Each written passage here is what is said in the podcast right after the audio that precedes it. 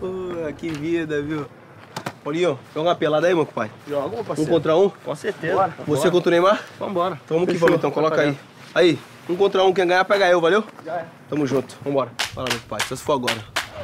Tô muito feliz e muito ansioso. Muito Olha, feliz e moleque, muito lá, ansioso para fazer a estreia como profissional do Santos. Camisa 18, Neymar, renovou o contrato até 2014 com o Santos. Uma multa rescisória de 30 milhões de euros ou 90 milhões de reais. É o que vale o garoto Neymar, aposta do Santos. Sejam muito bem-vindos, eu sou Gustavo Franceschini e esse é o quarto episódio do Quadrado Mágico, podcast original da Gol que conta a história da seleção brasileira a partir do time de 2006.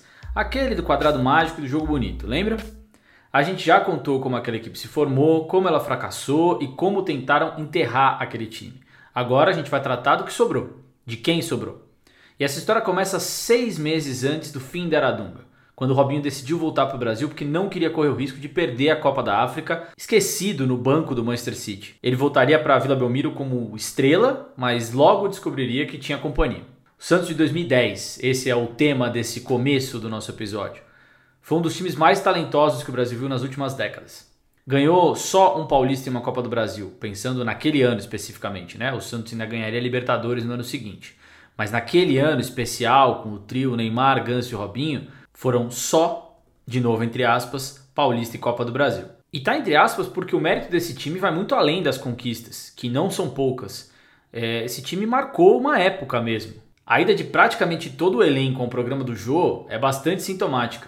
Para quem não lembra, isso aconteceu no meio da febre em torno do Santos. Quanto é que você mede? Qual é a sua altura? 1,60. Hein? Alex! Alex, traz a régua aqui. O Santos de Neymar, Ganso e Robinho ia além do esporte.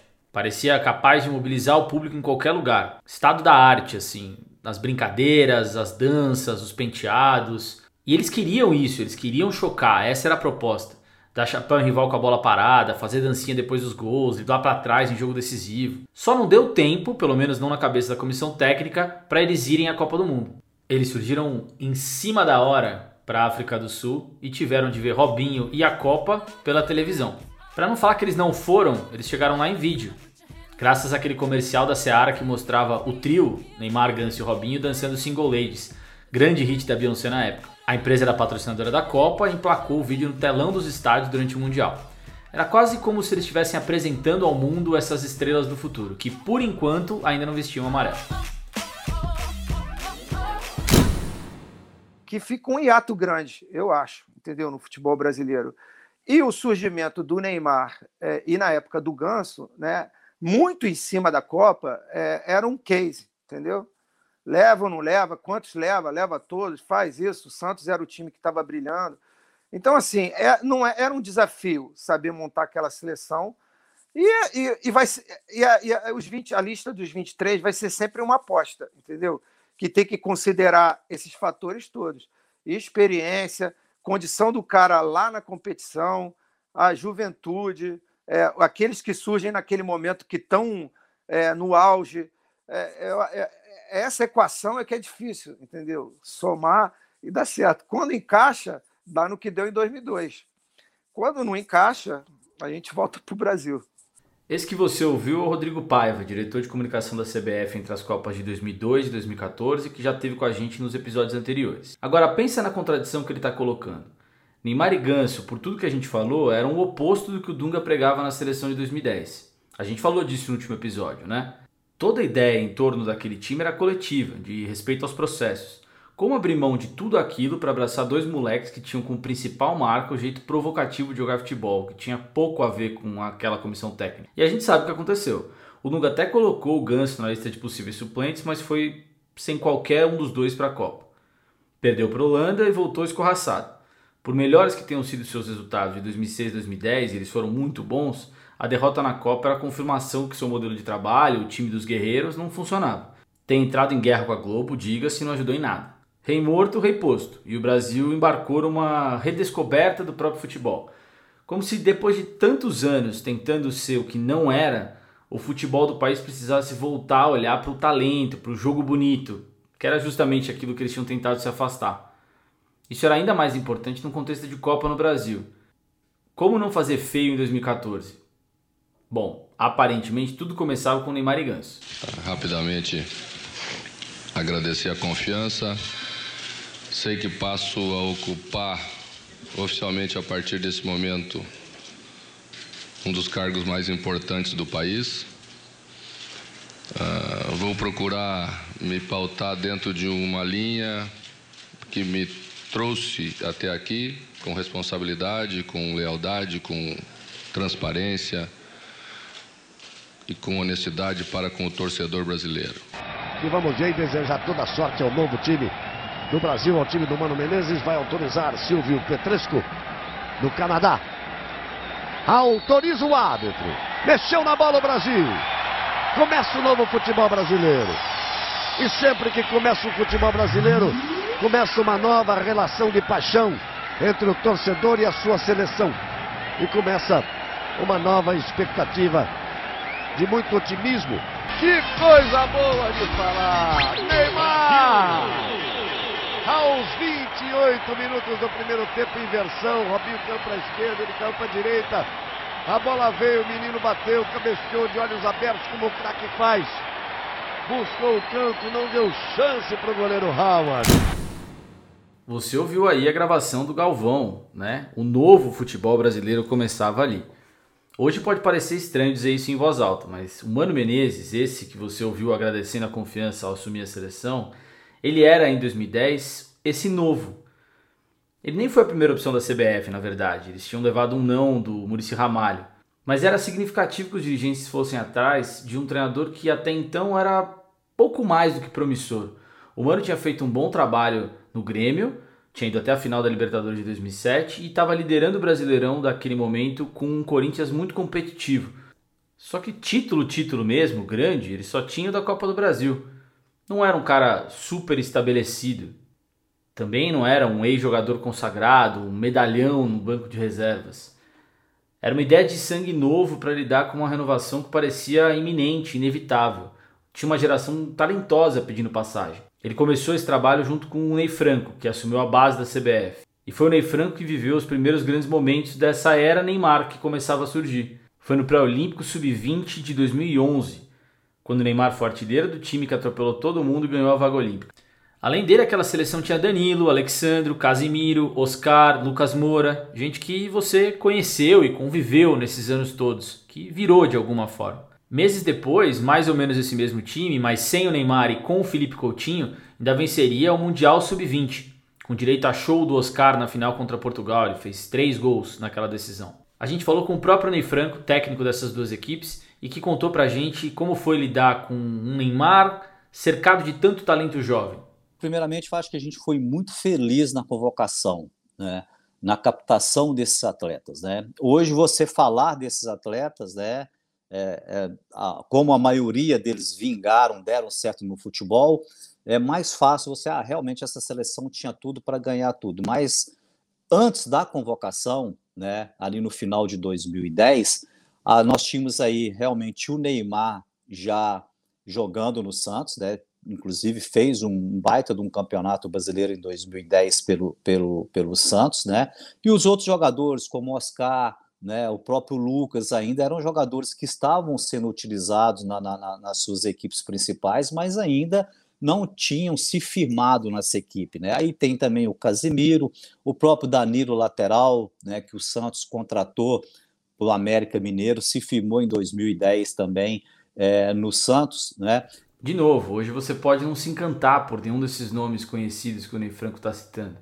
Mas se você tiver curiosidade, Procura as palavras pato, ganso e placar no Google. A capa com os dois vestindo a camisa do Brasil com a manchete de pato a ganso é histórica. Histórica porque ela define muito bem o espírito do tempo ali naquele pós-Copa da África. Hoje, Ganso e Pato, como vocês sabem, se arrastam nessas metades finais das suas carreiras que são um pouco frustrantes. Mas ali em 2010 eles pareciam o futuro do Brasil, assim como vários dos outros citados pelo Ney Franco. A sensação é que o Brasil estava de novo diante de uma geração fora de série que, se fosse bem trabalhada, poderia dar muitos frutos. Só que aí uma combinação meio improvável coloca tudo a perder. Porque os jovens eram de fato muito promissores, mas a ânsia que existia ali por mudanças drásticas pós-Dunga e o declínio de Adriano, Ronaldinho e Kaká acabou deixando essa seleção nas mãos dos adolescentes. Não teve transição. Sabe essa narração empolgada do Galvão que você ouviu agora há pouco? Era a estreia do Brasil do Mano contra os Estados Unidos, 2 a 0 gols de Neymar e Pato. Naquele dia, a seleção teve só quatro remanescentes de 2010. Thiago Silva, reserva absoluto na África do Sul, Dani Alves, que finalmente saía da sombra do Maicon, Ramires, que também era um apoio no grupo que começava a ganhar espaço, e Robinho, o único titular mesmo, que parecia que ia ser o veterano líder escolhido pelo treinador. E só, o time era basicamente dos moleques. É, eu me lembro que esses jogadores da sub-20 nossa, quando tiveram essas primeiras convocações né, para a seleção ali do Mano Menezes, eu me lembro muito bem que ainda era uma, era uma geração que ela ainda poderia ser utilizada ali, o Adriano ser utilizado, é, é, o Kaká, né, e alguns jogadores tiveram ali é, uma convocações precoce porque alguns jogadores dessa geração de 2006 já ficou um pouquinho para trás, talvez em cima do desgaste que esses atletas tiveram, né, dentro de um insucesso, né, e alguns jogadores com idade ainda para disputar uma Copa do Mundo de 2010, né, é, não, não estavam ali disponíveis mais para essa, essa competição. Então, eu acho que esse bastão, alguns jogadores dessa seleção sub-20 nossa, eles foram, né, precocemente assumiram responsabilidades precoces em Copas do Mundo. Aí eu volto para 2014. Acho que ainda Neymar, né, é, ainda estava jovem para assumir aquela responsabilidade, principalmente dentro de uma Copa do Mundo dentro do Brasil. Né, ali era o depositado, né, era o craque da seleção em 2014, ainda muito jovem, com 23 para 24 anos. Né, então eu acho que faltou entre 2006, né, 2010 e 2014 né? Essa geração ela se perdeu um pouquinho. Acho que a gente poderia ter utilizado ainda mais o Adriano, né? Teve os problemas deles, não só dentro de campo, mas fora de campo também. Né? Talvez per tenha perdido ali um pouquinho a, essa vontade de jogar é, futebol, né? É, então eu acho que é, essa geração que trabalhou comigo, em alguns momentos, ela, ela foi solicitada um pouco nova ainda para assumir esses, comprom esses compromissos de, que estavam que estavam substituindo esse jogador de 2006. E o Ney Franco fala aí em Copa de 2014, mas não precisa ir tão longe não. Logo de cara ficou claro que não seria fácil montar esse time só com moleques ou tão baseado nos moleques. Ao contrário, o Brasil tropeçou em sequência em amistosos contra campeões mundiais. Isso foi muito relevante naquele momento. Começou um estigma de que aquela seleção não segurava a onda nesses confrontos grandes. Esse tabu, entre aspas, ia durar até 2013, pouco antes da Copa das Confederações e foi um marco desse início da era Neymar. O Mano, que começou convicto da sua aposta nos jovens, acabou cedendo a uns veteranos como Júlio César, Lúcio, Michael, já no primeiro compromisso oficial, Copa América de 2011. Cada resultado negativo colocava mais os garotos em xeque, e eles, por sua vez, também aprontavam das suas. Santos está ganhando com o gol de Neymar. E ele está no mano a mano. Costuma ser perigosíssimo assim, Neymar. Ajeitou, pedalou, driblou, caiu. Pênalti! Pênalti! Neymar! Derrubado Neymar, é pênalti a favor do Santos. Autoriza Gaciba. Partiu Neymar. Pensou, bateu o pênalti. Defendeu Lee.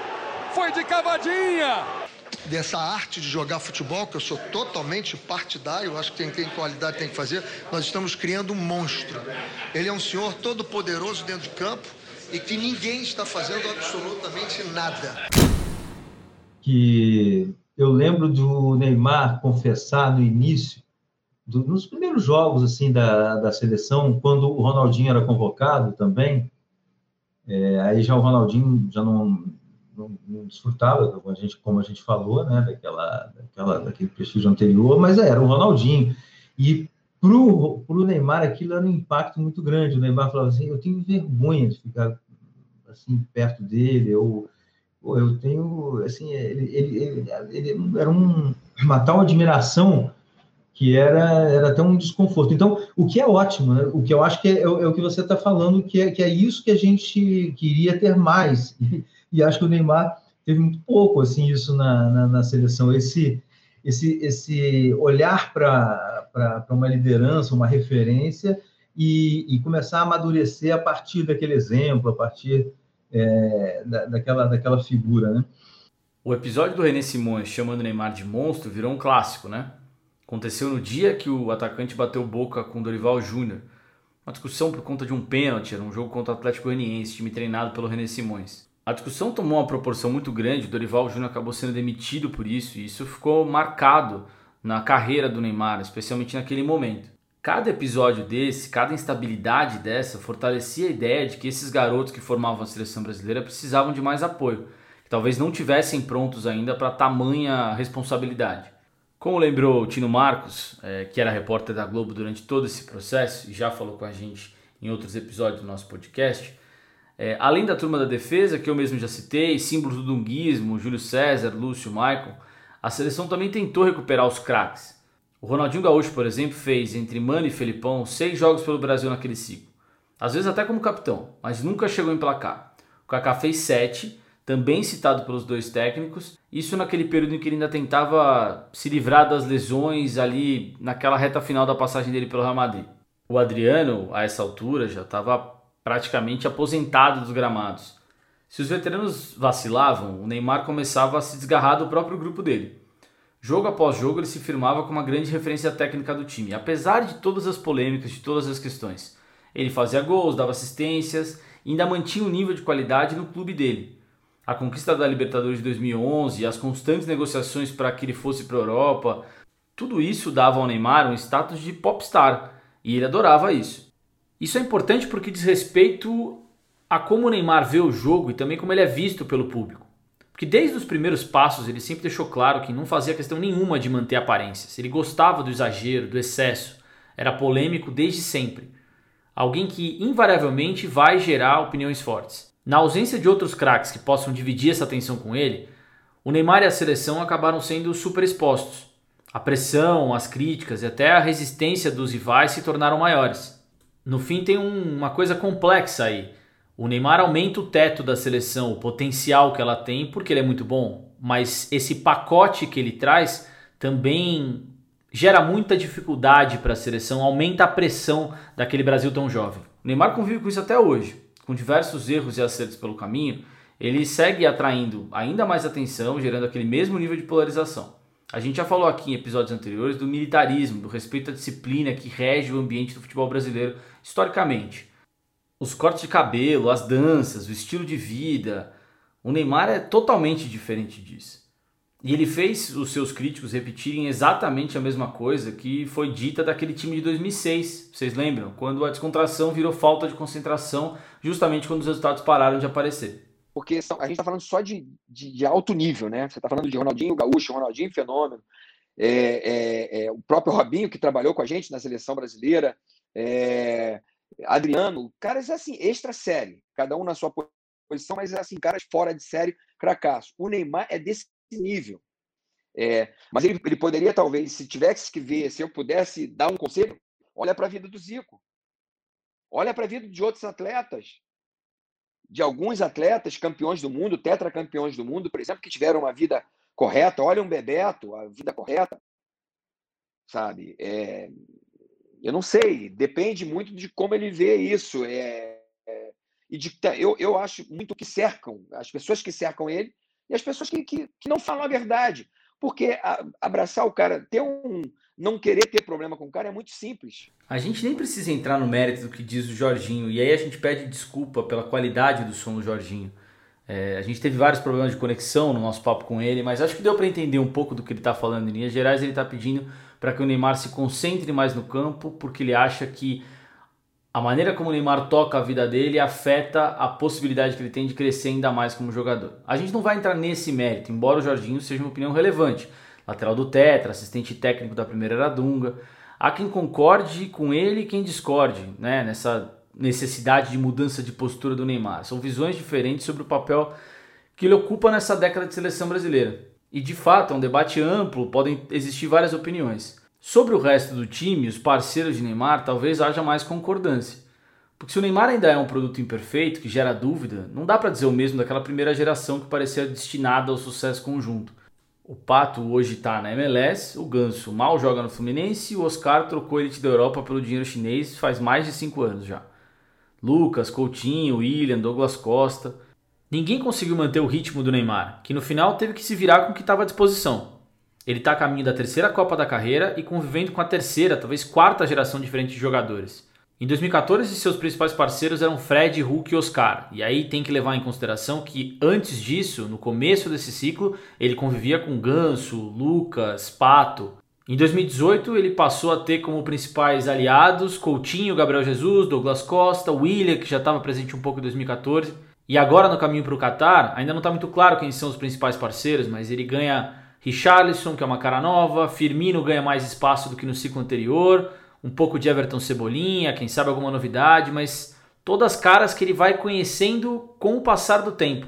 Não é gente que acompanha ele desde o começo dessa era Neymar. No período todo, o máximo que ele tem é Thiago Silva e Daniel Alves, que são figuras muito relevantes, dos principais nomes do Brasil nesse período, mas que não conseguem dar a Neymar é, a parceria que ele precisava, especialmente no campo de ataque. É difícil dizer que papel a seleção ocupa na carreira de caras que não conseguiram chegar tão longe quanto se imaginava.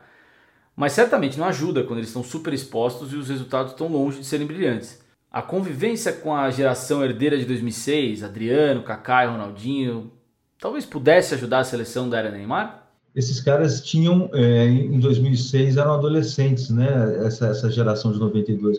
É, a geração de 92, ela, eu acho que ela não é, é, é uma boa geração. Eu acho que assim, que ela, que ela tem, ela tem o Felipe Coutinho, ela tem o Alisson, tem o Casimiro, tem o Neymar.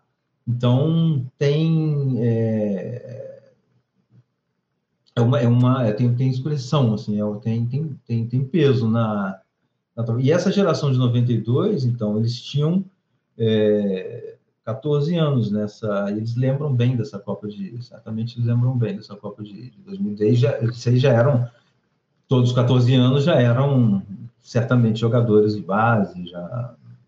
É, eu acho que é o seguinte: primeiramente, a gente está falando de seleção brasileira. Né? É, você é, ficar ali duas, três Copas do Mundo servindo uma seleção brasileira significa que você tem que jogar esse período aí, é, 8, né, 12 anos, num nível muito alto, né? Então, você, dos nomes que você citou aí, a gente pode ainda colocar em 2010 o Oscar, que começou uma Copa do Mundo como titular, né, com, com, com o Filipão, né, o próprio Felipe é, Coutinho, então eu acho que todos esses jogadores eles, eles passaram tirando o Neymar que se manteve num nível muito alto e acho que o Casemiro também que se manteve num nível muito alto. Todos esses jogadores eles oscilaram, né? Eles oscilaram, né? Um deles é o Lucas, é, por exemplo. A gente fala que o, o Lucas é um jogador que ele foi uma promessa que se imaginava mais dele, né? Ah, quando a gente fala isso, mas a gente esquece que o Lucas hoje ele continua jogando em alto nível, numa, numa liga como é a Liga da Inglaterra, jogando no Tottenham, né? É, só que é, em alguns momentos a gente cobra muito desses atletas e, e pensa neles só em termos de seleção brasileira. A gente tem alguns outros jogadores também que optaram, né? Por exemplo, o Oscar, ele optou ir para o mundo chinês, né? Então praticamente desapareceu, né? Dos grandes centros do futebol. Talvez se ele tivesse ficado na, na, né, na Europa, na Inglaterra, ou que seja, jogar na, na Espanha, ele poderia aí estar todo ano disputar, disputando uma Champions League, né? Então a, a gente teria uma visibilidade, estaria num, futebol de alto rendimento, né? É, mas eu confesso que tem alguns jogadores, por exemplo, entre eles, por exemplo, o Felipe Coutinho. Eu acho o Felipe Coutinho um cracaço, assim, a experiência que eu tive trabalhando com, com o Felipe Coutinho. Ele eu acho que é um dos que mais que aproxima ali do, do, do Neymar, né? Mas é um jogador que foi também, teve altos e baixos, em alguns momentos estava bem na parte técnica, não estava bem na parte física. Né? Então eu acho que a cobrança em alguns momentos para jogar na seleção brasileira, e, a, e, eles, e essas gerações elas sempre são julgados em cima é, de ganhar o título ou não de ganhar o título, a gente está falando que jogar uma Copa do Mundo, mesmo sendo seleção brasileira, é muito difícil ser campeão. O ponto do Ney Franco sobre a dificuldade de jogar Copas seguidas é importante para dar um contexto. Se eles não viraram os craques candidatos à bola de ouro que a gente imaginava, esses parceiros do Neymar também não são descartáveis. Alguns têm carreira respeitabilíssima, inclusive na Europa. O problema é que isso não serviu pro Brasil, que levou um passeio da Alemanha e da Holanda em 2014, perdeu um jogo apertado contra a Bélgica em 2018 e agora lida com essa sombra de não vencer europeus no mata-mata da Copa desde 2002. Apesar do ouro olímpico de 2016 e da Copa América de 2019, a seleção terminou a década com um gosto amargo de ter jogado abaixo do esperado, com resultados abaixo do esperado, sem o mesmo brilho de antes, apesar de ter um grande craque. Foi também a década mais movimentada da história da CBF. E essas duas coisas a gente vai ver tão interligadas. Pode ser, pode ser que o Neymar já na primeira Copa dele já assumiu um protagonismo, né? Que talvez se tivesse outro jogador da, da, de uma geração um pouco antes da dele, ele dividiria, né? É, e hoje a gente também tem a mesma dificuldade de, de colocar alguém né, é, perto do Neymar, porque a referência é sempre o Neymar, né? Eu vejo isso. Assim, nós temos jogadores que em vários clubes do mundo, né, clubes vencedores, são protagonistas, né? São jogadores importantes. É, mas nossa referência também continua sendo sempre o Neymar. Então, assim, são situações difíceis, entendeu? 2014 é um exemplo disso, né? É, é, um trabalho dificílimo, entendeu? E, e, e, que o emocional foi um componente assim relevante demais no processo. Em 2006 não foi foi diferente, mas também foi quase, né? Não era no Brasil, mas a pressão era gigante porque o planeta estava ali olhando para aquela seleção. Ela realmente é uma seleção emblemática na história do futebol brasileiro e mundial. Filipão, é, não vou lhe perguntar exclusivamente sobre Ronaldinho Gaúcho, porque você não vai responder mesmo. Mas. Pô, é... grande, grande, pergunta, já respondida. É, mas é só uma introdução, só uma introdução para não constranger você na tá resposta. Tá é, Ronaldinho Gaúcho é tido por muitos hoje, pela crítica, por muitos torcedores brasileiros, o melhor jogador brasileiro em atividade. A pergunta não é essa. A pergunta é se você teme que pela não convocação dele você receba muitas e muitas críticas, seu trabalho seja muito criticado, que a seleção sofra é, é, da, da, torcida nos, nos, estádios aqui brasileiros, vaias por conta da, da não convocação dele. Eu sei que você já superou críticas. Em 2002 você peitou o Ricardo Teixeira, convocou, não convocou não, o Romário. Não, não, não, me, ah, te engana, te engana. Não, mas teve uma postura não, de, de não, não convocar o Romário. Não, não vou aceitar que eu fale que o Ricardo Teixeira foi peitado. O Ricardo Teixeira se comportou comigo de uma forma muito correta e não aceito isso. É que ele revelou mais tarde que ele queria mesmo o Romário e que ele tentou fazer com que isso chegasse até você. Mas você, dizendo, você teve personalidade, não convocou o Romário e foi campeão do mundo. Isso que eu quero dizer, enalteceu o teu trabalho. Eu estou dizendo, se você não teme essa chuva de mas críticas que deve vir a partir de agora. Vai ser diferente? Vai ser diferente? Ricardo Teixeira, defendido por Felipão nesse trechinho de entrevista coletiva que a gente separou, é uma figura de bastidores que não pode passar batida nesse podcast e que explica muita coisa da história que a gente está contando. Se foi uma década diferente dentro de campo, com menos títulos e mais desconfiança, fora ela também foi muito agitada. Foram quatro técnicos diferentes, número que está diretamente ligado à instabilidade da CBF nos bastidores. Depois de quase cair em 2000, como a gente contou lá no primeiro episódio, o Ricardo Teixeira soube se reerguer. Ele capitalizou em cima do Penta, construiu uma CBF diferente, reforçou o marketing em torno da seleção brasileira. Dali até 2014 ele ficaria ainda mais importante. Em algum momento, por conta da organização para a Copa do Mundo, ele teve tanto poder que sentava para discutir com um governador de estado, estado importante, e estava lá com a caneta na mão. Quem tinha o poder, quem tinha a decisão era ele. Só que uma exposição exagerada, acusações de corrupção, e os problemas de organização da Copa acabaram derrubando Ricardo Teixeira. Ele foi a primeira peça a cair num complicado dominó político. Dali em diante, o escândalo da FIFA levaria vários cartolas ao redor do mundo, inclusive os mais importantes. No Brasil, pegou dois presidentes de CBF, José Maria Marim e Deonero. E o resultado prático disso para as comissões técnicas que conviveram com essa cartolagem, com essa confusão toda, foi uma realidade muito distante do que tinha na seleção na década anterior. Porque por mais problemas que a seleção tivesse, nenhum dos técnicos que teve à frente do time de 2002 a 2010 pode reclamar de instabilidade. Parreira, Dunga, todos eles tiveram tempo para trabalhar, pouca pressão, mesmo quando o time não ia bem, a CBF sustentava aquele projeto de ciclo.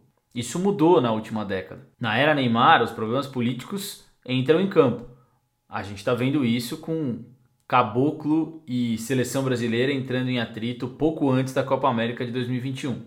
Bom, é, eu trabalhei no início da minha carreira 10 anos no Flamengo. Convivi com alguns presidentes de clube, né? E posso formar um conceito sobre, sobre esse personagem, né? O presidente de clube, o presidente de entidade. Depois fui para a Itália com o Ronaldo e convivi com os europeus também, né? A postura deles, como eles lidam. E, e depois é, na, na, na, Espanha também, né? É, deu para ver. E depois vim para a CBF, né? Assim, é, o Ricardo Teixeira é, é o tipo do dirigente que não é o boleirão, sabe? É o dirigente que é ele, ele, ele cuida do, do que é inerente ao trabalho dele, entendeu? Ele não quer estar no vestiário, ele não quer estar no treino, ele não quer dar opinião sobre escalação, ele não interfere no dia a dia, ele delega. Contrata os melhores, paga, remunera bem e delega. Sempre foi assim. Nos momentos crise, críticos, ele interferia. Eu acredito nesse modelo mais do que em qualquer outro. Por quê? Não tem sentido você pagar milhões a um técnico é, é, um profissional competente, consagrado, pagar fortunas aos gestores e os profissionais que trabalham no futebol e você ficar dizendo para eles como tem que ser feito, né? Então, assim, na hora de perder, perde quem? Né? Quem é o responsável? Então, assim, ele sempre foi um cara distante do dia a dia, nem um pouco boleirão, mas tinha uma relação importante com os jogadores, eles tinham abertura com ele para falar, reivindicar é, quando necessário, mas essa interface foi feita pelo Américo Faria, depois é, pelo Parreira, ora pelo Zagallo, com as pessoas que eu convivi mais na seleção, é, ela era feita é, é, indiretamente. As coisas são, elas vão acontecendo, é, para o bem e para o mal, vão acontecendo. O Parreira, em 94, não caiu por um milagre nas eliminatórias, muito criticado. É, aí ele ganha a Copa do Mundo em 94. Aí ele sai da seleção, em 98 faz o quê? Pega o Zagallo. O Zagallo não tinha mais condição. Pô, mas foi a final. É que as pessoas não lembram mais do que aconteceu na Copa de 98. Foi o pior desempenho defensivo do Brasil em todas as Copas do Mundo até a Copa de 2014, porque com 7 a 1 e 3 a 0 depois na sequência da Holanda, aí não, aí não tinha como. Mas o Brasil de 1998 era um, um, time que era ultra dependente dos talentos individuais e que tinha uma defesa fraquíssima. E o Zagallo era muito mais um personagem do que um técnico. Falta quatro, falta três, falta dois. Tinha menor condição. Menor condição de ser o Zagallo, o técnico da seleção brasileira. Estava ali pelo nome, pela história, pela boa relação com a CBF que ele sempre teve. Então, assim, acaba uma Copa do Mundo, ganha com Parreira. Ah, põe o Zagallo. O Zagallo participou aqui, mas participou num outro papel do 94. Não como técnico. Já não era mais ele que deveria ser o técnico da seleção brasileira. E foi. Né? Aí você pega 2002, o Felipão ele entra para classificar o Brasil para a Copa. Entra com um tremendo extintor na mão, com o incêndio já crescendo ali, o Brasil podia ser eliminado. Então você vê que não tem planejamento nenhum, as coisas vão acontecendo, né? Vão acontecendo. Aí ele ganha a Copa e pula fora. Aí vem o quê? 2006. Aí recupera o quê? O Parreira. Já tinha ido buscar o Zagallo, que já não era mais o cara certo, né? E aí vão buscar o Parreira, que também já não era mais o cara certo. E depois, mais adiante, vão buscar o Felipão, que também não era o cara certo. Nesse intervalo, você tem uma Copa do Mundo que não aconteceu isso, de buscar, de recuperar um velho personagem, que foi a Copa de 2010. Né? Que o Dunga, que nunca foi técnico, é colocado na função. Por quê? Já que ele nunca foi técnico, para ser o cara que é, demonstraria a mudança de comportamento. A, última, a única Copa desde, sei lá, desde 94, que o Parreira foi escolhido para ser o técnico e tal, né?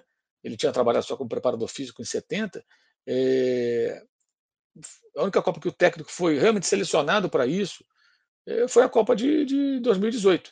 O Mauro César Pereira não fala exatamente disso, mas eu fico com a sensação de que ele está revelando quase um sebastianismo no futebol brasileiro.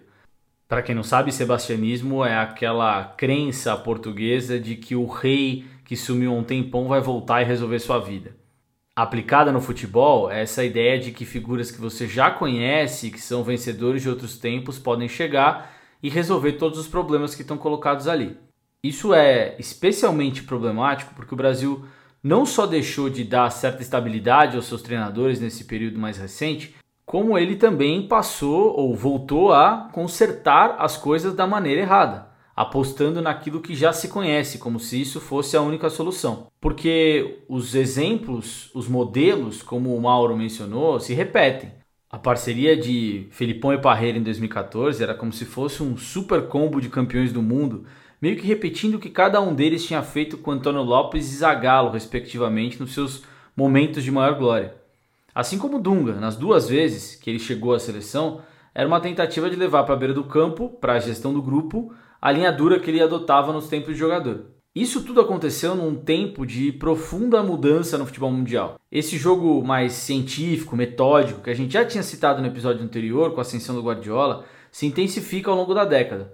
Os clubes europeus se reagrupam em super times, isso deixa menos espaço para que os brasileiros sejam protagonistas. Ao contrário, como tem muita concentração de talento em poucos times, mais gente acaba se acostumando ou se acomodando no papel de coadjuvante. Isso ajuda a manter o Neymar isolado como o único extra-classe da seleção, porque ninguém desenvolve esse protagonismo que se exige do Neymar. E os próprios jogadores são reflexos desse tempo de mudança.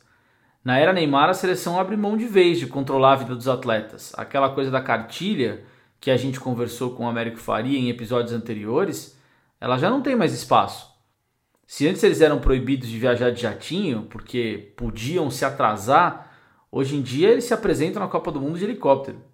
A CBF precisa acomodar esses interesses e nunca mais vai conseguir, ou pelo menos até agora não conseguiu replicar o modelo linha dura. Na única vez que tentou, acabou quebrando a cara. A saída do Dunga, além dos resultados negativos, tinha muito a ver com as arestas que o treinador tinha com o elenco naquele momento.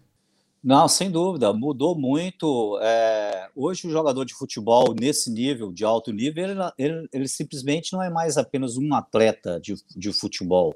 Ele passou a ser uma estrela, alguns deles até comparado, igual astros de, de, de, de, de cinema. Né? Então, é, um dos grandes trabalhos, desafio de uma comissão técnica hoje no nosso dia a dia, além de preparar esses jogadores na parte técnica, tática, física, né? É você realmente colocar é, é, dentro desse comportamento humano, né, é, dentro de uma seleção, é, é, embora todos, se tratando da seleção principal, todos estão no mesmo, no, no, mesmo nível, né, todos eles, se você pegar uma, uma convocação de seleção brasileira hoje, a maioria deles estão nessa realidade de jogar na Europa, e todos eles têm essa experiência, cada um no seu clube lá com, com a sua cultura.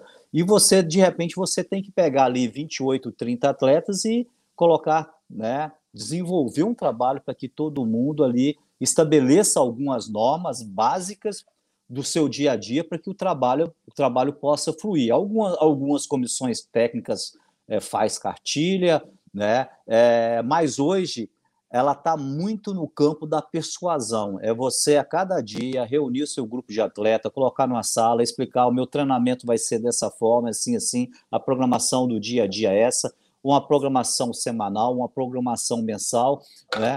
É, e trabalhando, construindo a cada dia, né, a cada sessão de treinamento, né, realmente uma união de grupo para que esses jogadores né, apostem na fala da comissão técnica, né? Porque hoje é difícil você controlar, né? Há anos atrás você tinha que controlar o jogador, ó, pode jogar baralho até 10 horas da noite. Né? Depois ah, pode jogar sinuca até, até, até determinada hora. Hoje não existe mais isso. Hoje cada, cada um está no seu mundo, com seu computador, com seu celular, a maioria deles em rede social, né, com seus seguidores e algum deles ganhando dinheiro com isso também, então é um, é, mudou muito esse perfil do atleta.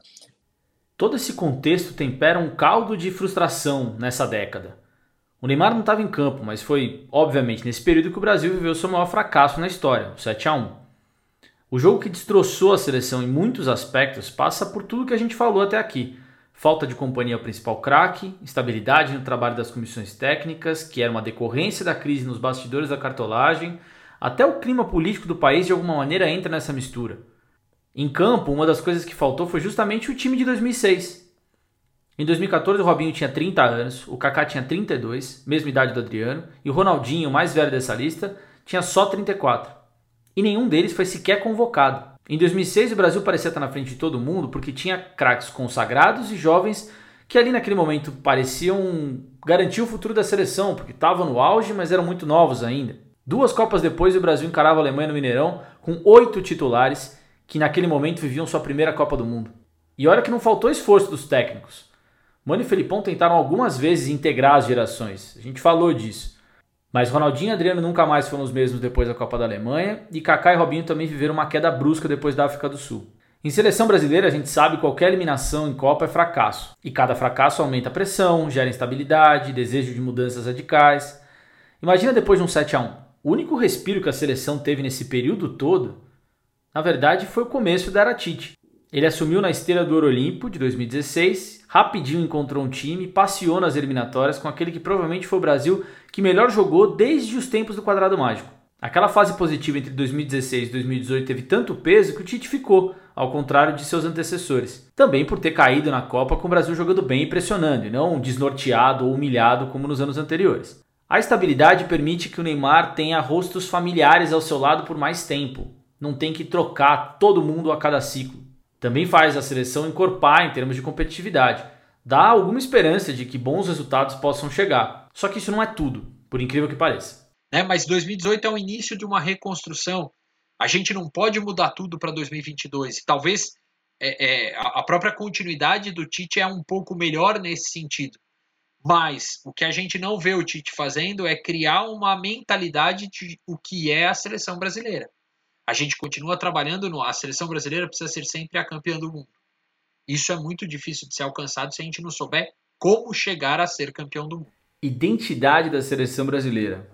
A gente usa esse gancho do Eric Betting, jornalista da Máquina do Esporte, para fechar nosso quarto episódio e já pensar no quinto, último episódio dessa série. A gente já passou a limpo a história da seleção desde 2006, entendeu como as histórias se conectam Nesse último episódio, a gente vai falar de amor, se é que ele existe. Amor entre a seleção brasileira e seu torcedor. Pensar como anda essa relação, o que afastou as pessoas nesse caminho que a gente contou e o que pode ser feito hoje em dia. Eu sou Gustavo Franceschini e sou responsável pelas entrevistas, pelo roteiro e pela narração desse podcast. O Paulo Júnior ajuda na montagem e no roteiro e o Vitor Guerra é o cara da edição. A produção das entrevistas é mérito do Thiago Rabelo, com a ajuda do Tauan Ambrosio e o Murilo Molina foi quem decupou tudo. A direção geral é do Alexandre Sinato, o Skitter, e nesse episódio você ouviu áudios da Rede Globo, do Sport TV, da ESPN Brasil e trechos de comerciais da Nike. Obrigado e até a próxima.